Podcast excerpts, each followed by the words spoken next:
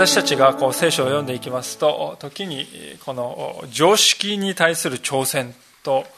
でもいうようなイエス様の言葉に出会うことがあります。今日の箇所はごせんにんの給食として知られるとても有名な箇所でありますけれども、まさにそのようなですね、私たちの常識に対する問いかけが、挑戦がですね、なされている箇所ではないかと思います。でもちろんですね、イエス様は常識を打ち壊そうという、そういうそれを目的としているというよりかは、むしろ別の意図をですね、しっかりとした意図を持っている。それは私たちに考えさせて、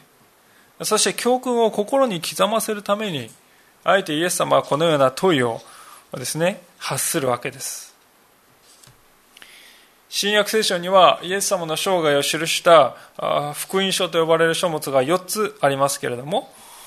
実は今日のですね、ごせんにんの給食はですね、唯一、唯一ですね、このよっつの福音書のすべてに書かれている、その出来事であります。それほどに大切な価値を持っている、そういう出来事であります。今日このところからご一緒に学ばせていただきたいと思います。えーさて、前回のところではイエス様の少し前に現れて、イエス様のですね、道備えをする者として名高いバプテスマのヨハネという人がいましたけれども、この人がヘロデ王の手にかかって無残にも命を落とすという悲しい出来事が書かれておりました。で、このヨハネという人はイエス様の親類にあたる人であります。で、一部始終をですね、聞いたイエス様はですね、ヨハネ死すと、しかもですね、このような無残な死、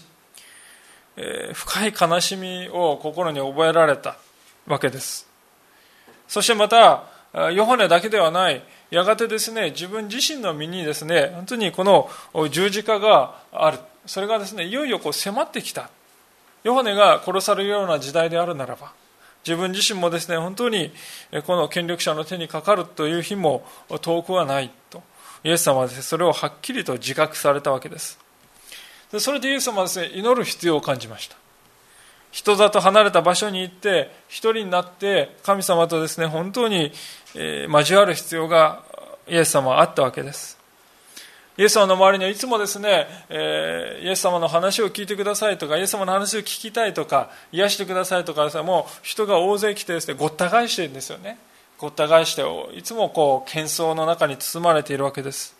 で、そういう中で静まるということは難しいわけです。ですからイエス様はこの船に乗って寂しいところに行こうとこう行かれたわけですね。で、ところがイエス様はそういうふうに願っているのに、そのような願いも虚しく、人々はですね、この海岸をですね、岸辺をてこう歩いて、イエス様はこう船で行くところ、岸辺をこうですね行って、イエス様は船に着く前にですね、先回りして反対側に来てしまっていたっていうんですよね。で、その光景を見たイエス様はどうなさったでしょうか。それがじゅうよん節です。イエスは船から上がられると、多くの群衆を見、彼らを深く憐れんで、彼らの病気を癒された、こう書いてあります。岸についてイエス様を待ち構えていたのはですね、無数のもうおびただしい数の人々でありました。男だけでごせんにんいた、まあ、女性や子供たちも含めればですね、いちまんにん、そんなですね、膨大な人々の群れがですね、こういるわけですよね。イエス様はもともと一人になりたくてここ出かけたのに、いちまんにんの人の中にですね、えー、来てしまったわけです。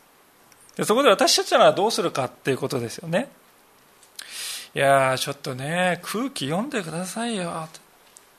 今はね、無理ですよ、そういう気分じゃないってこと分かんないんですかねってね、もう口に大きく言わないかもしれないですけども、こちみたいな感じですね、ここをくつぶやいてしまうかもしれませんね。まあ、調子が良くてですね、絶好調だと思っているときはですね、なんとかまあ気持ちも切り替えて、まあ、なんとかってできるかもしれませんけれども、疲れているとですね、私たちはどうなるかというと、例えです、お父、お父ちゃんというですね、小さい可愛らしい幼子が来たとしても、なんだですね、冷たくあしらってしまう。それが私たちというものであります。まあ、少なくとも私はですね、日々その、そのようなですね、自分の姿を見て、あーっとですね、またやってしまった。幻滅を感じているものですから、なおさらであります。ましてこの時はですね、ただ疲れているだけならともかく、親友であって、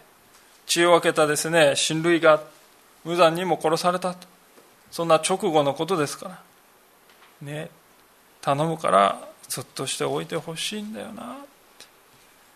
そう言いたくなるのが、まあ、人の常、世の常というものだと思います。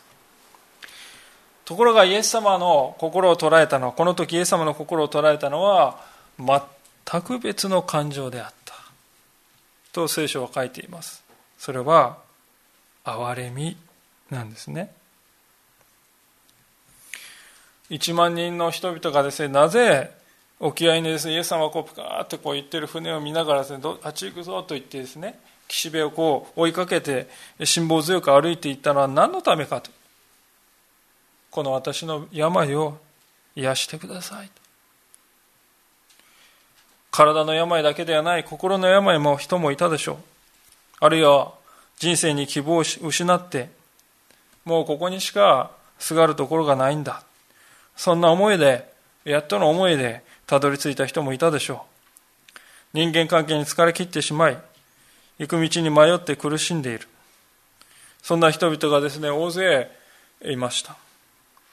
まあ、他のですね、箇所を見ると、羊飼いのいない羊のようであるのを見て、深く憐れんだ。書いてあります。イエス様のが彼らを見たときに、イエス様の心の中にあったのは、憐れみ以外になかったということなんですね。今日私たちが最初に心に留めたいことはイエス様のこの憐れみの姿です。憐れみというものは自分のことを忘れさせます。そして他の人のために仕える愛を生み出す原動力になるということです。イエス様の行動の土台にあったのはいつもこの憐れみであったということです。神様は私たちをご覧になるときにどういう目で見てくださるかというとですね、神様の心の中心になるのはいつも私たちに対する憐れみなんです。そしてその憐れみは自分がですね、いかに疲れていようが、いかにですね、この一人にしてほしいとかですね、そういう思いを起こさせるような状況であろうが、そういうことを忘れさせる、それほどに深く強く、また広いものなんだということなんですね。ですから、ですから聖書はですね、こういうふうに言っているわけであります。ペテロの手紙の第一のご章というところを開いてみたいと思います。ペテロの手紙というのはもう聖書全体の一番この後ろの方ですね、もうほとんど最後と言っても良いようなほど後ろですが、だいさん版の聖書ではよんひゃくごじゅうはちページ、だいに版をお使いの方はよんひゃくにじゅうページかよんひゃくにじゅういちページになります。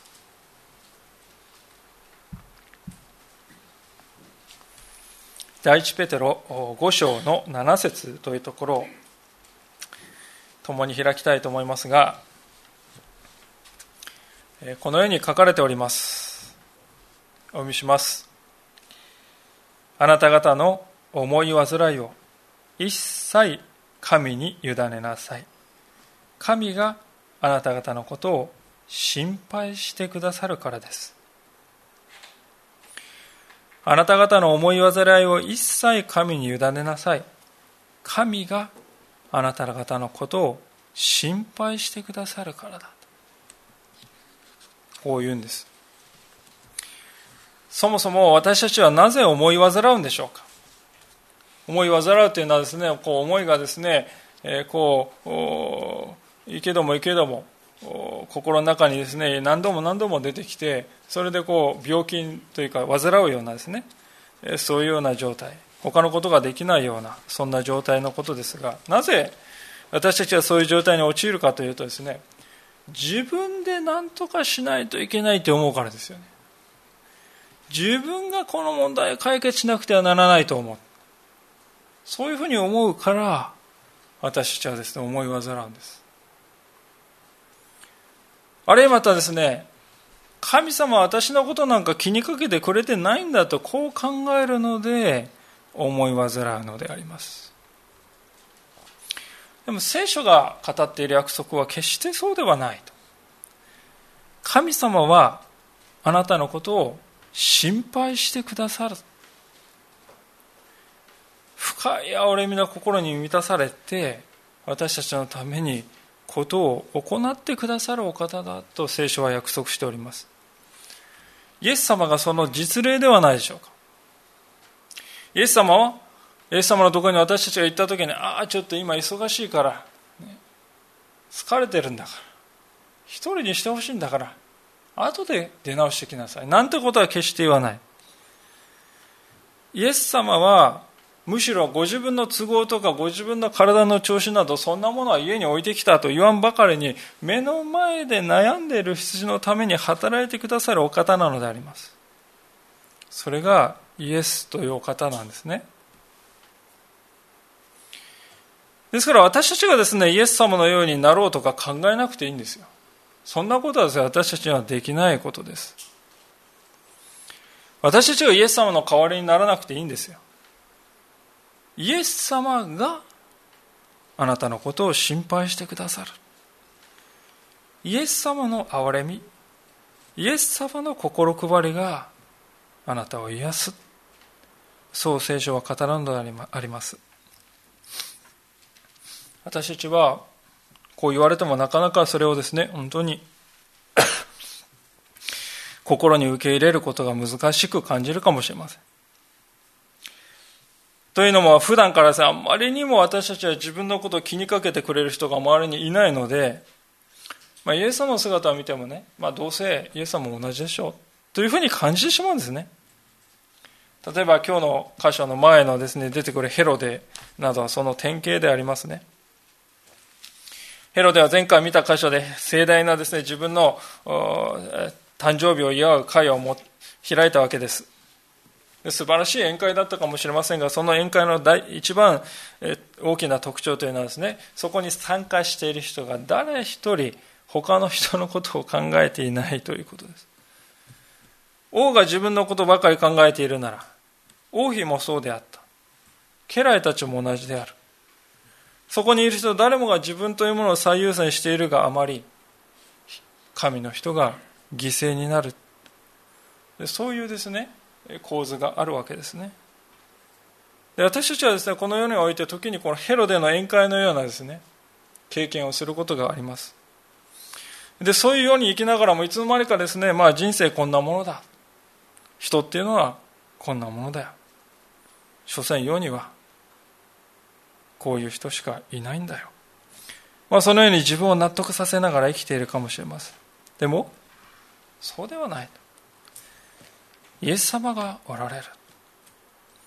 憐れみの主が私たちの前に立っておられる、ここに神の愛の現実が現れている。だからこそ私たちはイエス様を見つめるのだということなんです。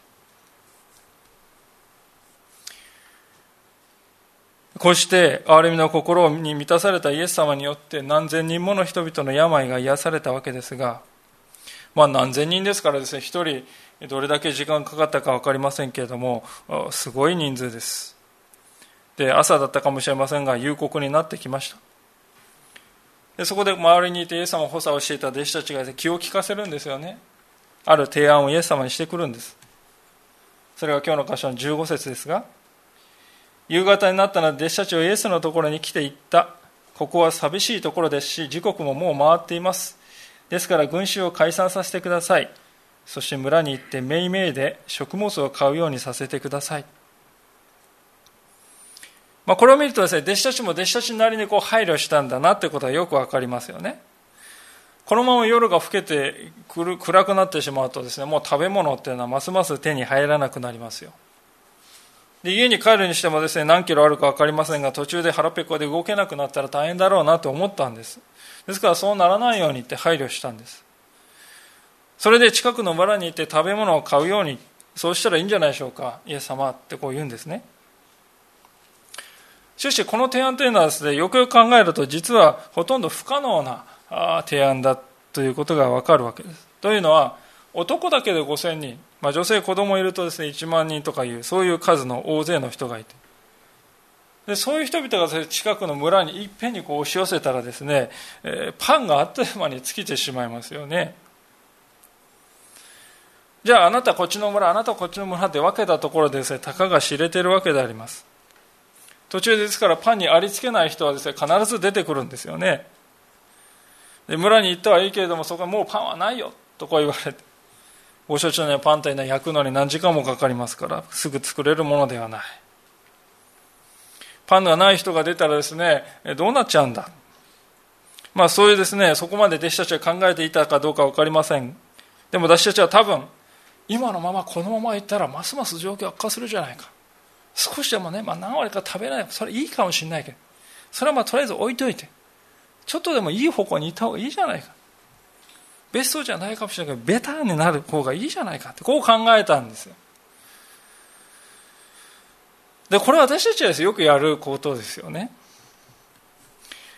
で弟子たちにとってこういうふうにですね考えるということはこれは楽なやり方であります。要するに弟子たちが言っていることは、まあ後のことは自分で責任を負うようにしましょうよっていうことなんですね。自分で何とかしてくれってこう言っているわけであります。まあ、見方によってはですね、まあ、そういうですね、えー、こう、うがった見方はする必要はないかもしれませんけど、見方によっては、あ手の良いですね、厄介払いという言葉にも見えなくもないわけです。で、弟子たちは決して人々のことを考えてなった、考えてなかったわけじゃないと思いますけれども、でも同時に自分のことも考えていたんですね。で自分のことを考えるときにですね、人にどういうことが、どういう変化が起きるかということがですね、今日の箇所にまさに現れているわけです。視野が狭くなり見えなくなっていることがあるということです。それはイエス様の姿を見ているようで見ていないということです。この時イエス様はですね、病の人をですね、次々とこう癒していたんですよ、皆さん。病の人がその場で癒されるというですね、これはもう奇跡であります。で、そういうことで次々とですね、はーっと見て、ね、弟子たちははい次こちらですよこちらですよってこう誘導していて手伝っていたんでしょう。でもイエス様はそこでですね、癒しておられ、そのですね、えー、現実をですね、見ているようで見ていない。イエス様はですから奇跡を起こせるんであれば、病を癒す奇跡を起こせるんであれば、食べ物も用意できるはずだよなっていうふうには考えないんですね。ですから病気は治せるけれどもパンは与えられない、そういうイエス様のイメージですね。で代わりに弟子たちが考えたのは、このごせんにんの人たちを養うのは誰か、あ、あの村だ、村村が彼らを養うんだ、そう考えてしまったということです。実にですね、滑稽に見えるんですけれども、しかし現実に弟子たちの心にあったのはこういう考え方でありました。でともすると私たちもですね、こういうふうに考えがちなのであります。聖書ははじめに神が天と地を創造されたとこう書いています。神様は全部作ったんだよねって私たちクリスチャンですね言われて、そうだって言って信じるわけです。でも信じるんだけれども、日常のですね、この小さなこの必要は、このことは神様は満たしてくれないよな、ダメだなって思っちゃうんですよ。天地をお作りになった神様を信じているんで、この必要に対して神様できないよなって思ってしまうんです。矛盾ですよね。イエス様が、あるいはまたイエス様は私たちのために十字架について命を捨てて愛してくださったって言われて、ああそうだって言って信じるんです。でもある時、たとえイエス様でもこの悲しみや痛みについては何にも分かってくれてないんだと思ってしまいます。命を捨てるほどですね、私たちのことを思っておられるお方が、私たちの痛みや普通の痛みや悲しみについて何も配慮も心動かされることもない、そんなことがあるだろうか。ないはずです。あるいは、あの人のことは憐れんでくださるかもしれないけども、私のことなんか眼中にないんだ、そういうふうな矛盾というのが私たちの中にいつもこう潜んでいますね。で、私たちはその時にですね、何を問われているかと言いますと、一体あなたは何に信頼の土台を置いているんですかということが問われるんですね。あなたは何を見て何に信頼しているんですか、そこが問われていくんです。見ているようで見ていない。で、その問いかけっていうのは す,、ね、すごい衝撃的な言葉で弟子たちに現れた、投げかけられたわけですが、じゅうろく節ですね。しかしイエスは言われた。彼らが出かけていく必要はありません。あなた方であの人たちに何か食べるものをあげなさいと。この箇所をですね、原文のまあギリシャ語で見ますと、あなた方というですね、えー、普通はまあギリシャ語というのは別にですね、えー、you っていう英語の言うところの you っていうあの代名詞というものですよね。代名詞を使わなくてもいいんです。ほとんど使いませんですね。動詞の中に、えー、その主語が入ってくっついた形で言うのがギリシャ語なんです。ですから代名詞 you っていう代名詞ですね、使う必要はないんです。あなたは食べるって一つの言葉になる、そういう言葉です。ですからそこにわざわざあなたっていうのが入るとどういう意味かというと、強調しているわけですよ。で、ここですね、イエス様はですね、あなた方でっていう、ね、ですね、代名詞がわざわざ入ってるんですね。ですからイエス様が言いたいことは何かというと、あの人たちが用意するんじゃないよ、あなた方が用意するんだよって言ってるんですね。弟子たちはこれを聞いてですね、仰天したと思いますよ。何しろですね、男だけでごせんにんと、しかも時は夕刻に近づいていて、場所は人里離れたですね、何にもない野っ原です。はは今何とおっしゃいましたかっていうですね、はっていうですね、えー、そういう、えー、思わずですねこう言った弟子もいたと思うんですよ。もうまさに常識力に対する挑戦ですよね。でもイエス様はですね、これ何を思っていらっしゃったかというと、弟子たちにあなた方今のね、この周りの状況とか自分の考え出した解決策とかそういうことばっかり考えているけれども、どうですか、あなたは自身はどうなんですか、あなた自身は何ができるんですか、考えてみてごらんなさいってチャレンジしてるんですね。考えてみなさい。そして初めて出てきたものがあるわけですが、それがじゅうなな節。しかし弟子たちがイエスに言った。ここにはパンがいつつと魚がにひきより他はありません。まあ、弟子たちですね、何かできるか、あなた方は何ができるかって言われてですね、初めて探し回るわけですよ。まあ、探してもいなかったんですね。まあ、どうせダメだと思って。で、探し回った結果出てきた食料はですね、いつつのパンとにひきの魚だけだったと。で、このパンといってもですね、まあ、子供の握り拳、握り拳ぐらいの小さい一口パンですよ。で、魚は魚ですね、その新鮮な取れたてのやつじゃなくて、もちろん旅に持っていくんですから、干した魚とかですね、あるいは塩漬けの魚とか、まあ、そういうちっちゃい魚ですね、えー、いずれもですね、裕福でない人が食べる、えー、食べ物です。で、しかもいつつのパンもあればさんにんぐらい食べれるかというと、そうじゃなくて子供の握り拳ぐらいの小さいパンですから、まあ、ひとりかふたり食べればいい、こんなものあって泣きのごとしだよねってこう思ったんですよ。そのせいか今読んだじゅうなな節の箇所っていうのはですね、えー、日本語ではありませんっていう言葉は最後にありますけど、原文を見るとですね、弟子たちは何つってるかというと、ここには何もありません、いつつのパンとにひきの魚を除けば、付け足しないですね、何もありませんって言ってから除けば、これ除けばって付け足しのように言うんですね。そういう言い方をしています。弟子たちはですね、もう、もう村に行かせばいいんだよって考えて、それで解決した気になっていたのです。で、イエス様がですね、あなた方で何とかしなさいって言われて、はっって言って、初めて手元の食料をカウントして、案の定ですね、圧倒的に足りないということを自覚しました。分かりきったことじゃありませんか、足りっこないんですよってね、弟子たちはそう思ったかもしれません。でもイエス様のですね、こういうふうに言った狙いっていうのがあるわけですよ。それは、ああ、自分は何にも持ってないんだなっていうことをですね、しっかり分からせることだったわけです。ああ、自分には何もないんだなっていうことをですね、認めるということが大事なんです。ヨハネのじゅうご章というところにこういう言葉が書かれております。えー、マルタイ、マルコ、ルカ、ヨハネとですね、あって、ヨハネのじゅうご章というところをお分けになれる方は開けてくださいますでしょうか。えー、だいさん版ではにひゃくじゅういちページ、えー、だいに版ではひゃくきゅうじゅうにページかひゃくきゅうじゅうさんページです。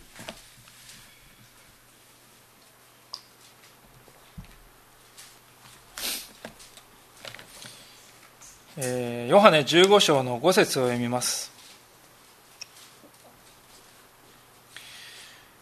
私はブドウの木で、あなた方は枝です。人が私にとどまり、私もその人の中にとどまっているなら、そういう人は多くの実を結びます。私を離れてはあなた方は何もすることができないからです。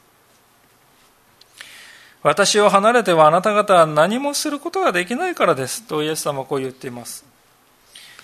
これを自覚するときだということですよね。イエス様を抜きにしたときに、私たちのうちにあるものは本当にちっぽけなものでしかないんだということ、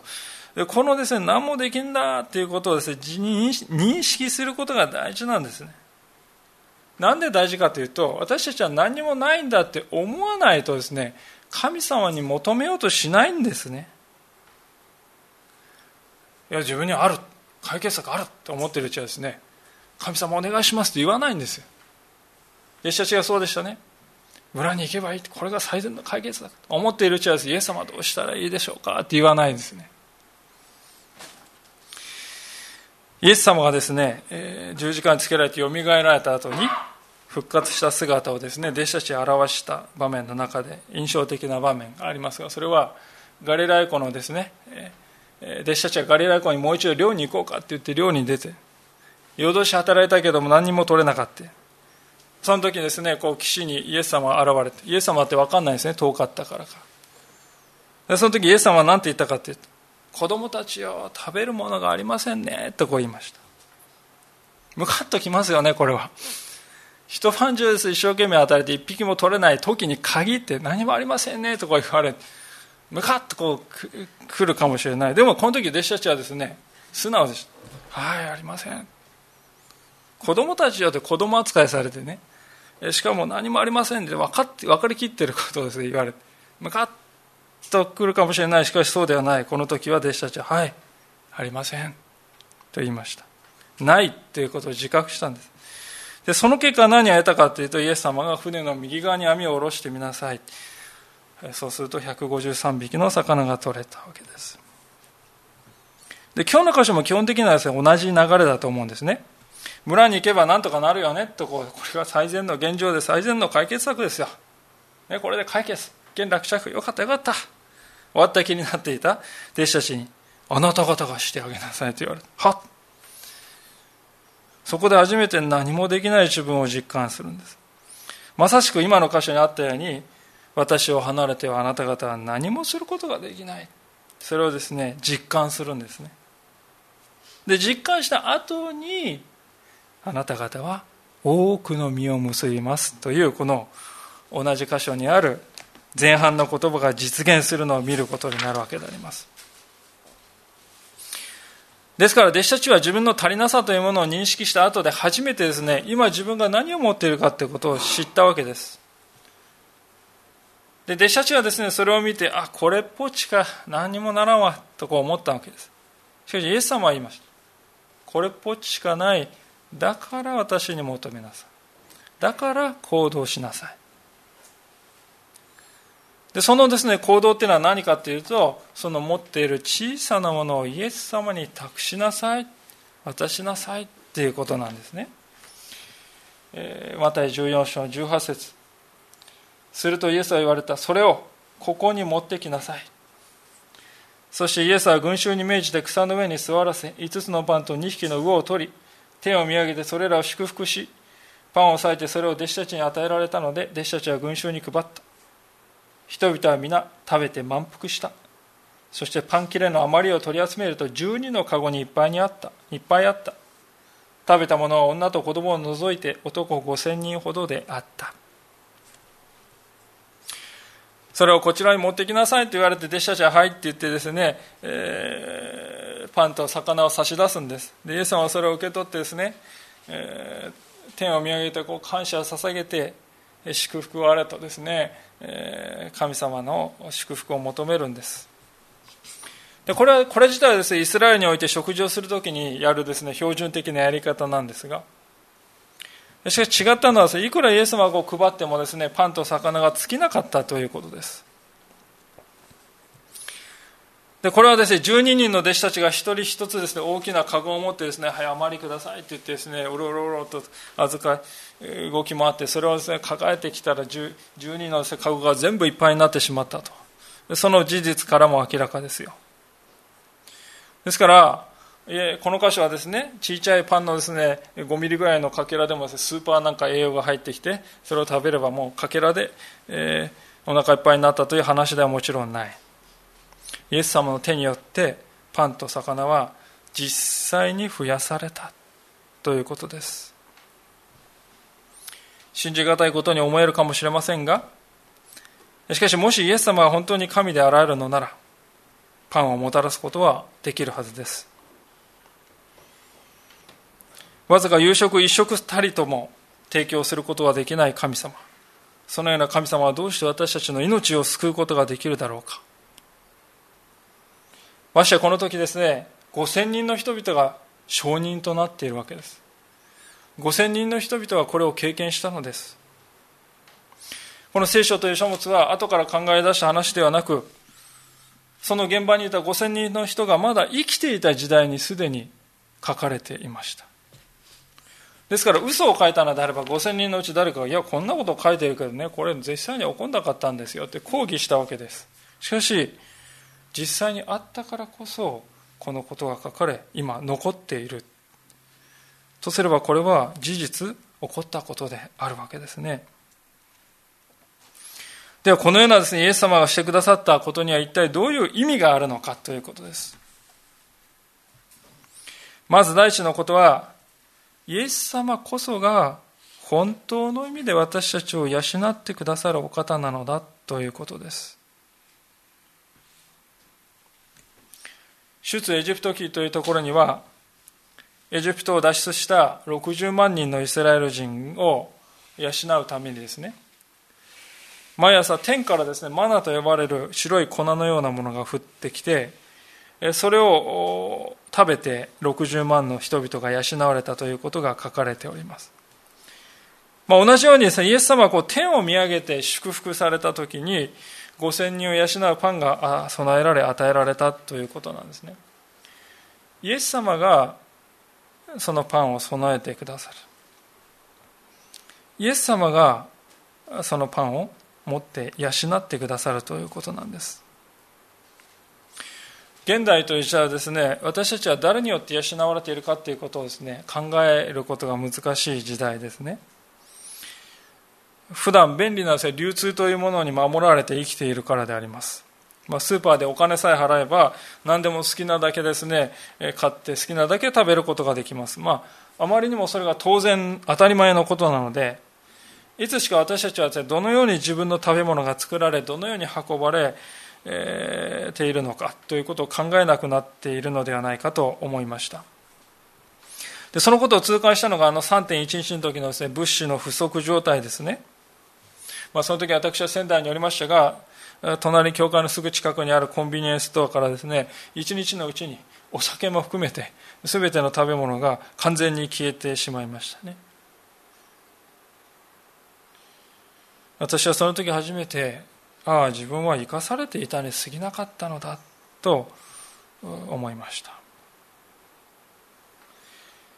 私以外の誰かが夜を徹して品物を作り、それを運び、ガソリンを補給し、電気を作ってくれている。だから今の私があるんだと分かりました。当たり前のことですけども、人は何にもないという状況を実際に経験しないとそれが分からない生き物なんだなということを本当に学んだ次第です。で、これは私たちの人生、また私たちの心ということでも同じではないでしょうか。私たちの人生を誰が生かしてくれているのでしょうか。私は私の人生を私で生かしています、そういう人は誰一人いないでしょう。私たちの中で誰一人、私は自分の意志で自分の心臓を動かしたり止めたりしております、そんな人はおりません。私は自分のお腹の消化の具合を自分の意思で調節しております、そういう人もおりません。そもそも究極のことはですね、この地上で誰一人私は自分の意思でこの世に生まれてきましたという人はいないのです。私たちがこの世に存在しているのは親の意思があり、またその親の意思があり、またその親の意思があり、脈々と続くこの意志の流れというものがあったからこそ私たちはいるのですね。で、大元をたどると、それは神様の意志ということがあったから私たちが存在している以外に考えようがない。神様が私たちのですね、父祖たちを用いて今ここにいる私という存在を生み出してくださった、そして今に至るまで生かしてくださった。イエス様のパンはですね、そのことを思い起こさせるんですね。弟子たちは何もない、そう思いました。その時にイエス様は、あなたは誰によって養われていると思うんですか？自分があなたを生かしていると思いますか？社会があなたを生かしていると思いますか？国が面倒を見て生かしてくれていると思いますか？そのどれでもない、私があなたに命を与え、あなたを養っているんだよと、私こそがあなたを満たすことができるものなんだと、そうイエス様は語ろうとしているということです。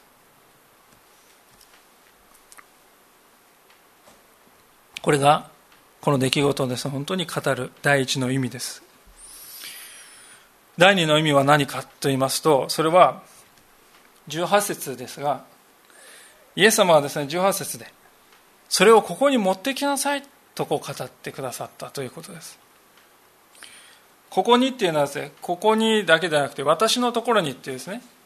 here to me っていうですね、そういう to me が入っています。ちゃんと。ここっていう場所じゃなくて、私のところに持ってきなさい。ここ私のところ、この私のところに持ってきなさいって言ってるんですね。私たちはそうなんです。自分に与えられているものをイエス様に託すときに初めてそれを本当の意味で用いていただけるんだということです。こんなね、いつつのパンとにひきの魚なんて、これね、ごせんにんに対して何の意味もないじゃないですか。そう思わないで、それを私のところ持ってきなさいって言われるんですから、分かりましたってね、そう言ってイエス様の前に差し出すんですね。するとそれがですね、ごせんにんの人で養うものに変えていただけるということなんです。私たちはイエス様を信頼して、イエス様の前に足し出すどんなものでもイエス様は用いてくださるということです。ある仲介者がそのことを次のように語っておりました。イエス様は私たちのアイデアやパンや魚やお金やユーモアのセンスや時間やエネルギーや賜物や愛や美術の才能や言葉の能力や目や手先の器用さなど、私たちが捧げるものを何でもお持ちになる。イエス様が道師の前でそれらを祈りと祝福を持って持ち上げる。そしてそれらを分けるとき、準備は整っている。イエスは必要とする人に与えるために、私たちにそれを返してくださるのである。こう言うんですね。私たちの手の中に握りしめている限り、いつつのパンとにひきの魚ってのもいつまでたってもそれだけですね。それ以上でもそれ以下でもない。もういつまでいってもいつつのパンとにひきのパンであり続けるのです。しかしイエス様の手に託すんです、それをね。そうするとですね、より多くの人のために役立つものに変えられる。私たちのですね、賜物って全部そうですね。私たちの持っているものってそうです。自分の手を握りしめている限り、それ以上でもそれ以下でもない。しかし、イエス様に託しているときに、それが祝福を、大いなる祝福を生み出すものに変えられるんだという、そういう原則がですね、心ではっきり語られているわけであります。だいさんのですね、ことに目を向けたいと思いますが、それは、神様は人を通して働かれるということです。イエス様はですね、いつつのパンとにひきのを増やされたときに、配るときどうなさったでしょうか。自分でですね、こう増やしながらですね、人々、はいって言ってこう配ったかっていうとそうじゃないですね。弟子たちに返して、弟子たちに配らせたんですよ。弟子たちが人々に、はいどうぞどうぞって言ってね、おいしいパンだよって言ってですね、こう分け与えたんですよ。これはとても印象的な部分ですから、ごせんにんの人々、イエス様はこう祝福してこのパンをですね、どのように増やしたかって見てないですね。ただ分かるのは、絶対にごせんこのパンなかったんですね。今はこうごせんにんのパンにあの弟子たちはどんどん配ってる、それを見ているわけです。でもどういうふうになったかって見てないですけども、イエス様は弟子たちに返して弟子たちを用いてパンを配られたんですよ。でこれはとっても印象的なんです。というのはじゅうろくせつでイエス様はですね、言いましたね、チャレンジしたと。あなた方がそのパンをあげなさいと言われて、はってみんな思ったでしょ。でもはって思ったんだけれども、最後を見るとですね、その通り、あなた方がパンをあげなさいってイエス様が言われたこと、その通りのことをやってるわけですよね。成就してるんです。あなた方があげなさいって言われたチャレンジが見事成就してるんです。目の前にいるですね、お腹を空かせていた人々がですね、満ち足りて笑顔に包まれて笑いにですね、満たされているわけです。しかも自分が配ってあげたパンと魚によってですね、満ち足りているんですよ。で、えー、ね、自分が作ったパンじゃなくても嬉しくなりますでしょう。自分が配ったパンでみんなですね、喜んでいるのを見れば幸いですよね。これは私たちの上にも実現するということです。イエス様が弟子たちの手を、弟子たちに託して祝福のパンを配られたように、私たちもその祝福の配達になることができるということです。私たちの家族に対して、私たちの友に対して、近所の人に対して、職場の人に対して、私たちがイエス様を信頼して、まあこんなもん取るに足りないよなとこう思わないで、でもそのもんイエス様に託していく、お任せし用いていただく。そしたらイエス様はですね、幾倍にも祝福してそれを戻してくださる。イエス様は私たちをそのような祝福の運び屋として用いたいなとこう願っているんです。ですからそれを私のところに持ってきなさいって言うんですね。このイエス様の願いを受け止めて周りの人々に祝福をもたらすものとなる。それはなんと幸いな歩みかとこう思うんです。そういうわけで今日私たちはパンを分け与えられるイエス様の姿を見て多くのことを教えられてきたわけですが、はじめに申し上げたようにこの出来事ってよっつの福音書のすべてに書かれているわけです。それだけ大事であると。でも何が大事なのか、なぜそれほど大切なのか、私はその理由のですね、一つはじゅうきゅうせつにあるなと思うんです。イエス様はここでパンを取り天を見上げて祝福し、それを裂いて弟子たちにこう渡されました。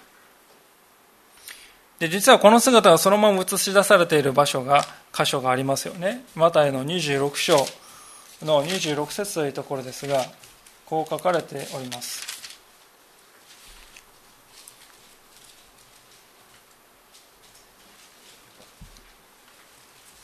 マタイのにじゅうろくしょうのにじゅうろくせつ、今日の箇所の少し後ろのところです。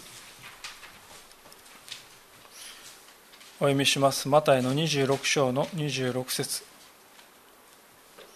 また彼らが食事をしているとき、イエスはパンを取り祝福して後それこれを裂き弟子たちに与えて言われた。取って食べなさい、これは私の体です。えー、これは最後の晩餐の席上でイエス様が聖餐をですね定められた、その言葉として知られていますが、多くの学者がですねこの箇所と今日の箇所との間に関係があるということを認めています。特に今お読みした箇所で注目したいことは、イエス様が弟子たちにこの最後の晩餐の席でパンをですね裂いて渡したときに、これは私の体ですって言って渡したことですね。もちろんこれは象徴的に言っているのでありますが、つまりパンがふたつにこう引き裂かれるのは十字架の上でイエス様の体が裂かれるということを象徴しております。